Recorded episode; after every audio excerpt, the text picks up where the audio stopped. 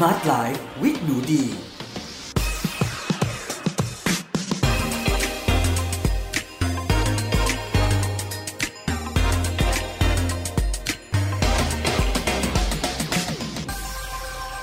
สวัสดีค่ะ ขอต้อนรับสู่ Med Listening Podcast ในรายการ Smart Life with หนูดี กับดิฉัน หนูดีวนิสาเรส และวันนี้เราพบกันใน episode ที่ 17 แล้วนะคะ ในหัวข้อสูตรลดน้ำหนักแบบปลอดภัยสไตล์นายแพทย์ไมเคิลเกรเกอร์ค่ะ สูตรนี้น่าสนใจอย่างไร และนายแพทย์ไมเคิลเกรเกอร์เป็นใคร น่าสนใจยังไงนะคะ ใน episode นี้เดี๋ยวดีจะมาเล่าให้ฟังเลยค่ะ จะบอกว่าคุณหมอคนนี้นะคะ เป็นคนที่เราจะมองข้ามไม่ได้เลยค่ะ ถ้าเราสนใจเรื่องสุขภาพนะคะ เรื่องอาหารการกิน เรื่องการมีอายุยืนยาว ป้องกันโรคหัวใจ โรคมะเร็ง โรคอัลไซเมอร์สนะคะ โดยการใช้อาหาร การปรับไลฟ์สไตล์ แล้วก็การปรับเวลากินนะคะ รวมถึงเรื่องของการปรับเวลาออกกำลังกายเนี่ยค่ะ ก็จะแบบมองข้ามคุณหมอคนนี้ไม่ได้เลยค่ะ เพราะว่าคุณหมอนะคะ เขียนหนังสือดีๆ ที่แบบติดชาร์ตแบบ top selling นะคะ หลายเล่มมากๆเลย แล้วก็คุณหมอยังมีเว็บไซต์ค่ะ ที่ให้ความรู้นะคะเกี่ยวกับการสรุปงานวิจัย เกี่ยวกับสุขภาพที่อัปเดตแล้วก็ทันสมัยที่สุด แล้วก็ที่น่าเชื่อถือได้มาก ๆ เลยนะคะ อัปเดตทุกวันในเว็บที่ชื่อว่า www.nutritionfacts.org นะคะ ก็จะสะกด n u t r i t i o n f a c t s org นะคะ โดยถ้าเราเข้าไปดูในเว็บไซต์นี้นะคะ ก็จะมีเป็นความรู้ล้วนๆเลยค่ะ โดยที่ไม่มีโฆษณามาแทรกให้รำคันใจเลยนะคะ เพราะว่าคุณหมอได้ทุนสนับสนุนนะคะ โดยที่ทำให้คุณหมอสามารถดำเนินการได้ โดยที่ไม่ได้ต้องรับเงินจากโฆษณาเลยค่ะ แล้วก็หนังสือของคุณหมอนะคะ เล่มแรกที่ทำให้คุณหมอดังมากนะคะ มีชื่อว่า how not to die แปลเป็นภาษาไทยแล้วค่ะ ในชื่อไทยว่า คำพีชนะทุกโรคค่ะ ส่วนในเล่มล่าสุดที่คุณหมอเพิ่งออกมาเลยนะคะ ก็ชื่อล้อกันนะคะ มีชื่อว่า how not to diet ค่ะ แล้วคุณหมอก็เสริมด้วยว่า the groundbreaking science of healthy permanent weight loss ก็คือเป็นเรื่องราวของอองานวิจัยทางวิทยาศาสตร์นะคะ ที่จะบอกเราว่าเราจะสามารถที่จะมีหุ่นนะคะ ร่างกายที่สมส่วนน้ำหนักไม่เกินได้อย่างไรอย่างมีสุขภาพดีด้วยนะคะ แล้วก็เป็นอย่างนั้นได้ตลอดชีวิตเลยค่ะ เล่มนี้นะคะ หนูดีไม่แน่ใจว่าแปลเป็นไทยแล้วหรือยัง แต่วันนี้หนูดีจะเอาบทสรุป หนังสือเล่มหนามากเลยนะคะ ทุกๆ คนหนามากๆเลย แต่ว่าดีก็จะขอเอาบทสรุปตอนท้ายนะคะ มาแชร์ให้ทุกคนได้ลองนำไปปรับใช้สักนิดหนึ่ง ถ้าใครชอบหนังสือเล่มนี้นะคะ ก็สามารถหาซื้อได้แล้วนะคะ เล่มนี้ดีได้มาจากคิโนคุนิยะนะคะะตัวนี้ราคาเป็นภาษาราคาเป็นไทยบาทนะคะ อยู่ที่ 538 บาทสำหรับหนูดีถือว่าคุ้มนะเล่มนี้คุณหมอเขียนดี แล้วก็อ่านไม่ยากแล้วก็ไม่น่าเบื่อ แล้วก็แบ่งเป็นเซกชันสั้นๆนะคะ ให้เราสามารถนำไปใช้ได้ในสไตล์ของเราค่ะ เอาละค่ะ งั้นเรามาดูในหัวข้อกันดีกว่า อย่างที่บอกนะคะ หนูดีเองก็ไม่สามารถจะเล่าหนังสือหนึ่งเล่มโตๆมีแบบโหหลายร้อยหน้านะคะ ประมาณแบบ 600 กว่าหน้าได้ในแค่รายการใน episode เดียวเนาะแล้วก็คิดว่ามันจะดีที่สุดนะคะ ถ้าทุกคนหันมาเป็นหนอนหนังสือ แล้วก็สะสมหนังสือดีๆค่ะ เพื่อพัฒนาสมองของเรา แล้วก็พัฒนาคุณภาพชีวิตของเราด้วยนะคะ เพราะฉะนั้นก็เวลามาแนะนำก็อยากให้ถ้าคุณฟังแล้วชอบเนาะไปหาซื้อหนังสือเล่มนั้นมาครอบครองเนี่ยคุณจะได้เยอะกว่าที่หนูดีมาเล่าจุ๊บจิ๊บให้ฟังนะคะอันนี้ก็เป็นอะไรที่อยากแนะนำค่ะ โอเคมาเข้าเนื้อหากันเลยดีกว่าค่ะในเรื่องของการ ลดความลดน้ำหนักสูตรลดน้ำหนักปลอดภัยเนาะก็คือคุณหมอจะแบ่งออกเป็นว่าที่โต๊ะอาหารทุกมื้อนะคะ แล้วก็สิ่งที่แนะนำให้ทำทุกวัน แล้วก็สิ่งที่แนะนำให้ทำทุกคืนค่ะอะ มาดูในที่แต่ละมื้ออาหารก็แล้วกันค่ะ คุณหมอบอกว่าก่อนที่เราจะรับประทานอาหารเนี่ยค่ะ ก็ ดื่มน้ำก่อนก็ดีเหมือนกันนะคะ การดื่มน้ำก่อนนะคะ มันจะดียังไง ก็คือการดื่มน้ำเนี่ยค่ะ จะทำให้เราเนี่ยสามารถที่จะกระตุ้นเมตาบอลิซึมของเราได้ด้วยนะคะ เพราะฉะนั้นสมมติว่าเรากำลังจะกินอาหารในมื้อใดมื้อหนึ่งเนี่ยค่ะ ประมาณ 10-15 นาทีก่อนมื้ออาหารก็อาจจะกินน้ำที่มีความเย็นหน่อยนะคะ หรือว่าน้ำเย็นค่ะ ประมาณ 1-2 แก้ว ก่อนมื้ออาหารนั้นๆ ก็จะเป็นการกระตุ้นเมตาบอลิซึมนะคะ ทีนี้เนี่ยค่ะหลังจากนั้นเนี่ยคุณหมอใช้คำว่า preload with negative calorie food negative calorie food คืออะไรก็คือพวกผักผลไม้ที่มีแคลอรี่ต่ำมาก ๆ ค่ะ เช่นอาจจะเป็นแอปเปิลสักลูกหนึ่งนะคะ หรือว่าอาจจะเป็นสลัดจานหนึ่ง หรือว่าอาจจะเป็นซุปสีเขียวจานหนึ่งค่ะ ซึ่งคุณหมอบอกว่าพวกนี้เนี่ยค่ะ ก็ต่อต่อ ต่อเสิร์ฟเนี่ยค่ะก็จะมีแคลอรี่ต่ำกว่า 100 แคลอรี่นะคะ ซึ่งอันเนี้ยอาหารในกลุ่มที่ดีพูดเพิ่งพูดถึงไปเนี่ยค่ะเขาจะเรียกกันว่าเป็น negative calorie effect ก็คือกินแล้วเนี่ยจะช่วยเราในการลดความอ้วนด้วยนะคะ ก็ให้กินอย่างนี้ค่ะ ก่อนมื้ออาหารทุกมื้อค่ะ รวมถึงในทุกมื้ออาหารนะคะ ถ้าเป็นไปได้นะคะ ก็ให้กินน้ำส้มที่เป็นพวก apple cider vinegar หรือ vinegar อะไรต่างๆนะคะมื้อละ 2 ช้อนชาค่ะ โดยที่ไม่ให้กินตอนท้องว่างนะคะ แต่จะให้กินผสมกับอาหาร เช่นอาจจะเอามาปรุงรสอาหารหรืออะไรต่างๆ ตัวนี้ค่ะ ก็จะช่วยเราในเรื่องของการลดน้ำหนักด้วย และที่สำคัญมากๆนะคะ ก็คืออ คุณหมอบอกว่าทุกมื้อนะคะ เราไม่ควรกินไปเล่นมือถือไป หรือกินไปทำอย่างอื่นไปนะคะ อยากให้เราโฟกัสที่การกินเพื่อให้การรับรู้เนี่ยเป็นไปอย่างมีสติ มีสัมปชัญญะ ไม่งั้นจะอาจจะเกิดเป็นลักษณะของ mindless eating นะคะ กินกินกินกินกินโดยที่เราเนี่ยไม่สามารถควบคุมแคลอรี่ได้ค่ะ ที่สำคัญนะคะ ต่อหนึ่งมื้ออาหารนะคะ ก็คุณหมออยากให้กินให้ได้ถึง 20 นาทีนะคะ 20 นาทีบวก เพราะว่าการที่เราเนี่ยกินเร็วเกินไปแบบกินกินกินกินกินเนี่ยอาจจะทำให้เหมือนสัญญาณมันยังส่งไปที่สมองไม่ทันว่าอิ่มแล้วเราก็แบบรีบรีบรีบแบบเหมือนใส่ใส่ใส่เข้าไปในปากเนี่ยค่ะก็จะทำให้อ้วนได้ง่ายกว่านะคะ ก็อยากจะให้เลือกอาหารที่อาจจะต้องใช้การเคี้ยวอาหารที่มีไฟเบอร์เยอะหน่อย นอกจากไฟเบอร์จะดีกับการลดน้ำหนักแล้วเนี่ย การที่เราต้องค่อยๆเคี้ยวเนี่ยค่ะ มันก็จะมีเวลาให้ร่างกายเนี่ยส่งสัญญาณไปที่สมอง แล้วก็บอกว่าเราอิ่มทำให้เราอะไม่กินเยอะจนเกินไปในแต่ละมื้อค่ะ ทีนี้มาดูในแต่ละวันกันบ้างนะคะ ว่าในแต่ละวันเนี่ยเราควรที่จะทำอะไรบ้างให้เป็นประจำทุกๆวันหากเราต้องการลดน้ำหนักอย่างมีประสิทธิภาพแล้วก็มีคุณภาพนะคะ อันดับแรกเนี่ยค่ะคุณหมอบอกว่าอยากให้กินพวกผงสมุนไพรป่นค่ะผงที่จะพูดในต่อไปนี้นะคะ ก็คือมีงานวิจัยนะคะ ที่เป็นลักษณะที่เชื่อถือได้ ในหนังสือนะคะ คุณหมอจะใช้คำว่า randomized controlled trials หรือว่า randomized double blind placebo controlled studies นะคะ ก็คือเป็นงานวิจัยที่เชื่อถือได้แล้วก็มีการแบบเหมือน cross check ซึ่งกันและกันนะคะทำให้เชื่อถือได้ว่าสมุนไพรเหล่านี้นะคะหากกินเป็นประจำทุกวันก็จะช่วยให้เราเนี่ยสามารถลดน้ำหนักได้อย่างมีสุขภาพดีด้วยนะคะ 1. ตัวนี้หอมมากคือผงกระเทียมค่ะ garlic powder แนะนำเลยค่ะ หนูดีเคยไปตามแบบฟู้ดแลนด์อะไรเงี้ยค่ะ ก็จะมีผงกระเทียม โอ้โห คือแบบ เอามาทำอาหารแล้วคือหอมมากอะคืออร่อยมากดิชอบมากๆเลยชอบเมื่อก่อนสมัยกินเนื้อสัตว์นะชอบเอามาหมักไก่ ปัจจุบันก็เอามาเทใส่ผัดผักใส่อะไรโอ้สดชื่นมากเลยค่ะ ก็คือผงกระเทียมนะคะ กินวันละ1ส่วน4ของช้อนชาเท่านั้นก็พอค่ะ ผงขิงนะคะ ground ginger นะคะ วันละ 1 ช้อนชา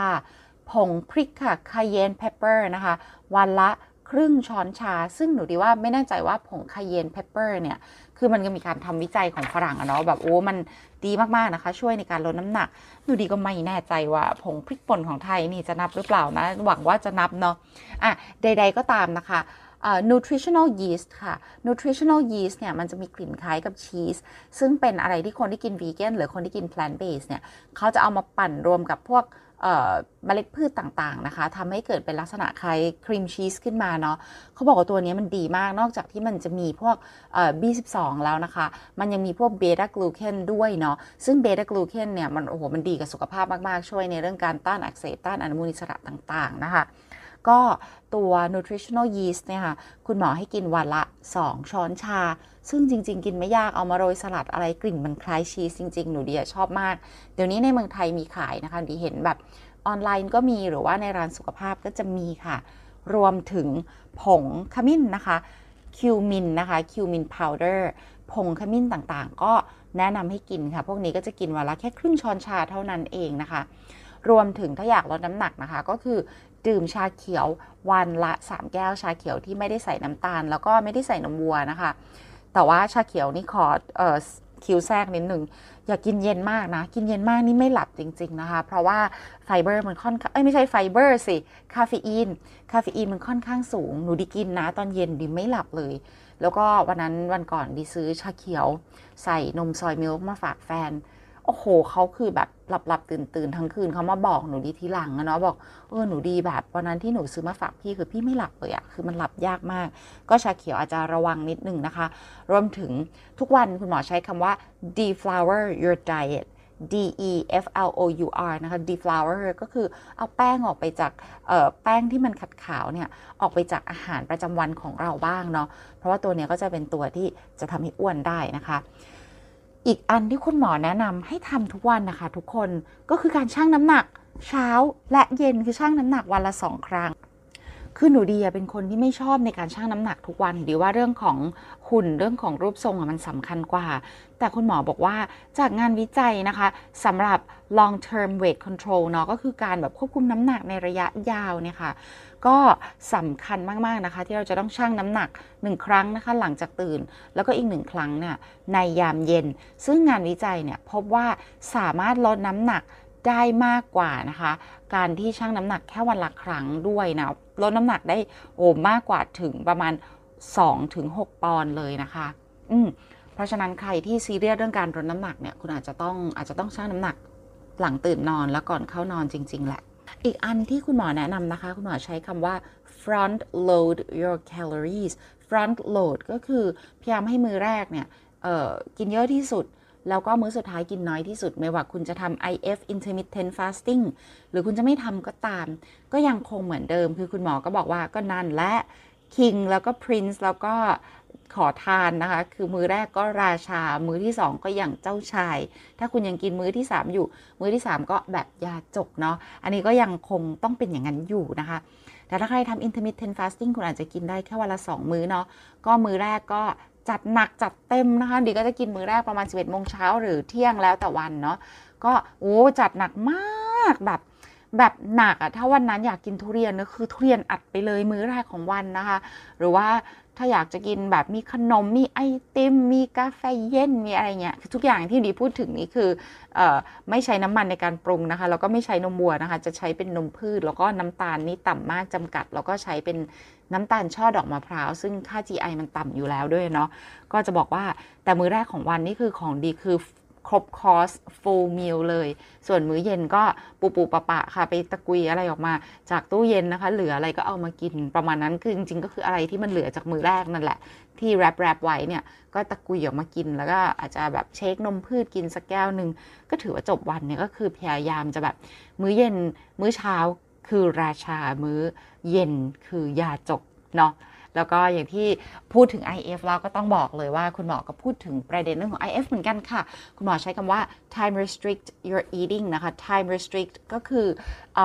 จำกัดเวลาการกินค่ะ คุณจะกินเวลา 8 ชั่วโมง 10 ชั่วโมง 12 ชั่วโมง อันนี้ก็แล้วแต่แบบว่าสุดแต่ใจจะไขว่คว้าเลยนะคะ แต่ว่าเพื่อให้การกินมันเป็นไปตาม circadian นะคะ circadian benefits เนาะก็คือมนุษย์เป็นสัตว์กลางวัน คุณก็ต้องกินตาม circadian rhythm ของชีวิตมนุษย์สัตว์กลางวันเนาะก็พยายามไม่ให้กินมื้อเย็นเกินอ่า หนึ่งทุ่มนะคะ หรือว่า 7 p.m. นะ อันนี้ก็คุณหมอขอไว้บอกว่าคุณจะ IF ยังไงก็ได้ แต่พยายามไม่กินหลังทุ่มหนึ่ง เพราะกินหลังทุ่มหนึ่งยังไงมันก็สะสม มันมีงานวิจัยด้วยซึ่งคุณหมอพูดถึงในหนังสือเล่มนี้เลยนะคะ How Not to Diet ว่าอาหารปริมาณเท่ากันแคลอรี่เท่ากันเนี่ย กินเช้ากับกินเย็น กินเย็นมันก็มีโอกาสจะสะสมเป็นไขมันได้ในเปอร์เซ็นต์ที่มากกว่า ก็เอออยากกินอะไรก็ ไปกินให้เป็นมื้อแรกของวันนะคะ แล้วก็กินแบบระเบิดระเบ้อไปเลยตามสุดแต่ใจจะขว่คว้าจริง ๆ เนาะส่วนมื้อสุดท้ายก็ อืมน้อยหน่อยนะคะ ถือว่ามื้อสุดท้ายเรากินแบบคนจนเนาะกินแบบ เอ้ยมีน้อยใช้น้อยประมาณนี้ค่ะ ส่วนสิ่งที่คุณหมอแนะนำนะคะ ให้ทำทุกคืนเลยนะคะ ก็คือ อย่างที่บอกค่ะ เออไม่กินอาหารหลังหนึ่งทุ่มนะคะ รวมถึงนอนหลับพักผ่อนให้เพียงพอ พยายามให้เกิน 6 ชั่วโมง 6 ชั่วโมงครึ่งให้ได้นะคะ และอีกอันหนึ่งที่คุณหมอพูดอะ หนูดีก็อยากมาแชร์แหละ เออ เพราะมันแปลกดีค่ะ นั่นก็คือคุณหมอใช้คำว่า experiment with mild Trendelenburg หนูดีก็งงว่า เฮ้ย Trendelenburg คืออะไรอะ เออ คุณหมอบอกว่าอันนี้เนี่ย มันก็เป็นสิ่งที่สามารถลองทำได้นะคะ เพราะว่ามันก็มีการพบว่ามันก็น่าจะช่วยในการลดน้ำหนัก แต่ถือว่าเป็นอะไรที่อันตรายแล้วใครที่แบบมึนหัวง่ายเวียนหัวง่ายเเตรียมตั้งครรภ์หรือว่าเป็นคนที่แบบมีภาวะความดันสูงความดันต่ำเป็นโรคหัวใจอะไรเขาไม่ให้ทำแต่ถ้าคุณเป็นคนที่แบบมั่นใจว่าฉันเนี่ยไม่ได้หน้ามืดบูบง่าย จะลองรับรู้ไว้ก็ไม่เสียหายนะคะ ก็คือคุณหมอบอกว่าเอออย่างน้อยคือละสี่ชั่วโมงเนี่ยค่ะ ให้ ท้ายเตียงหรือปลายเตียงเนี่ย เออยกสูงขึ้นมาประมาณ 6 องศาเนาะก็คือพูดง่ายๆเหมือนกับยกปลายเตียงขึ้นมาประมาณ 8 นิ้ว หรือว่าถ้าเกิดว่า 9 นิ้วถ้าเป็นแบบนอนแบบแคลิฟอร์เนียคิงเนาะแล้วก็คุณหมอบอกว่าถ้าเกิดใครจะลองวิธีนี้นะคะ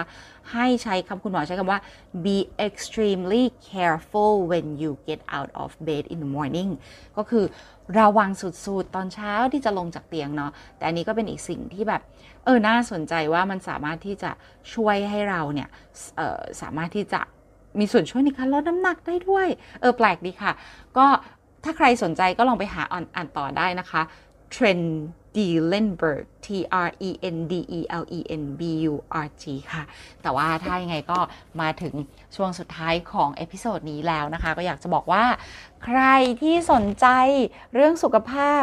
อยากลองไปเช็ค มีเวลาหาหนังสือมาอ่านไปเลยค่ะ ที่ nutritionfacts.org นะคะดีคงจะนำหนังสือเล่มนี้ของคุณหมอ How Not to Diet มาแชร์อีกประมาณ 2-3 episode เลยค่ะ เพราะว่ามีเรียกว่าขุมทรัพย์อยู่ในเล่มนี้เยอะมากนะคะ แล้วยุคนี้นะคะจะไม่พูดถึงอาหารต้านอักเสบไม่ได้นะคะ anti inflammatory food นะคะ เดี๋ยวมาคุยกันใน EP 18 EP 19 มาคุยกันเรื่องของ microbiome อีกรอบหนึ่งนะคะกินดีเลี้ยงจุลินทรีย์ในลำไส้ แล้วก็ EP 20 นะคะ ที่คุณหมอพูดถึง fast food slow life ทำไมชีวิตที่ไม่ขยับกับอาหารจานด่วน มันไม่ดียังไง โอ้โห คือมีเรื่องให้คุยกันเยอะมากเลยทุกคน ก็ขออนุญาตคุยสลับนะคะ แบบคุยกันเรื่องจิตวิทยา การคิด การใช้ชีวิต แล้วก็สลับมาคุยเรื่องสุขภาพบ้างเนาะจะได้ไม่เบื่อหนูดีนะคะ ก็กลัวคุณผู้ฟังจะเบื่อกันนะอย่าเพิ่งเบื่อกันนะ มาฟังกันบ่อยๆนะคะพอดแคสต์เป็นอะไรที่ฟังง่ายฟังสนุก แล้วก็จะต้องบอกว่าทีมงานเม็ดของเรานะคะ ทุกคนคือเราตั้งใจที่จะอยากจะแชร์สิ่งที่ดีสิ่งที่มีคุณค่าให้กับคุณผู้ฟังเนาะ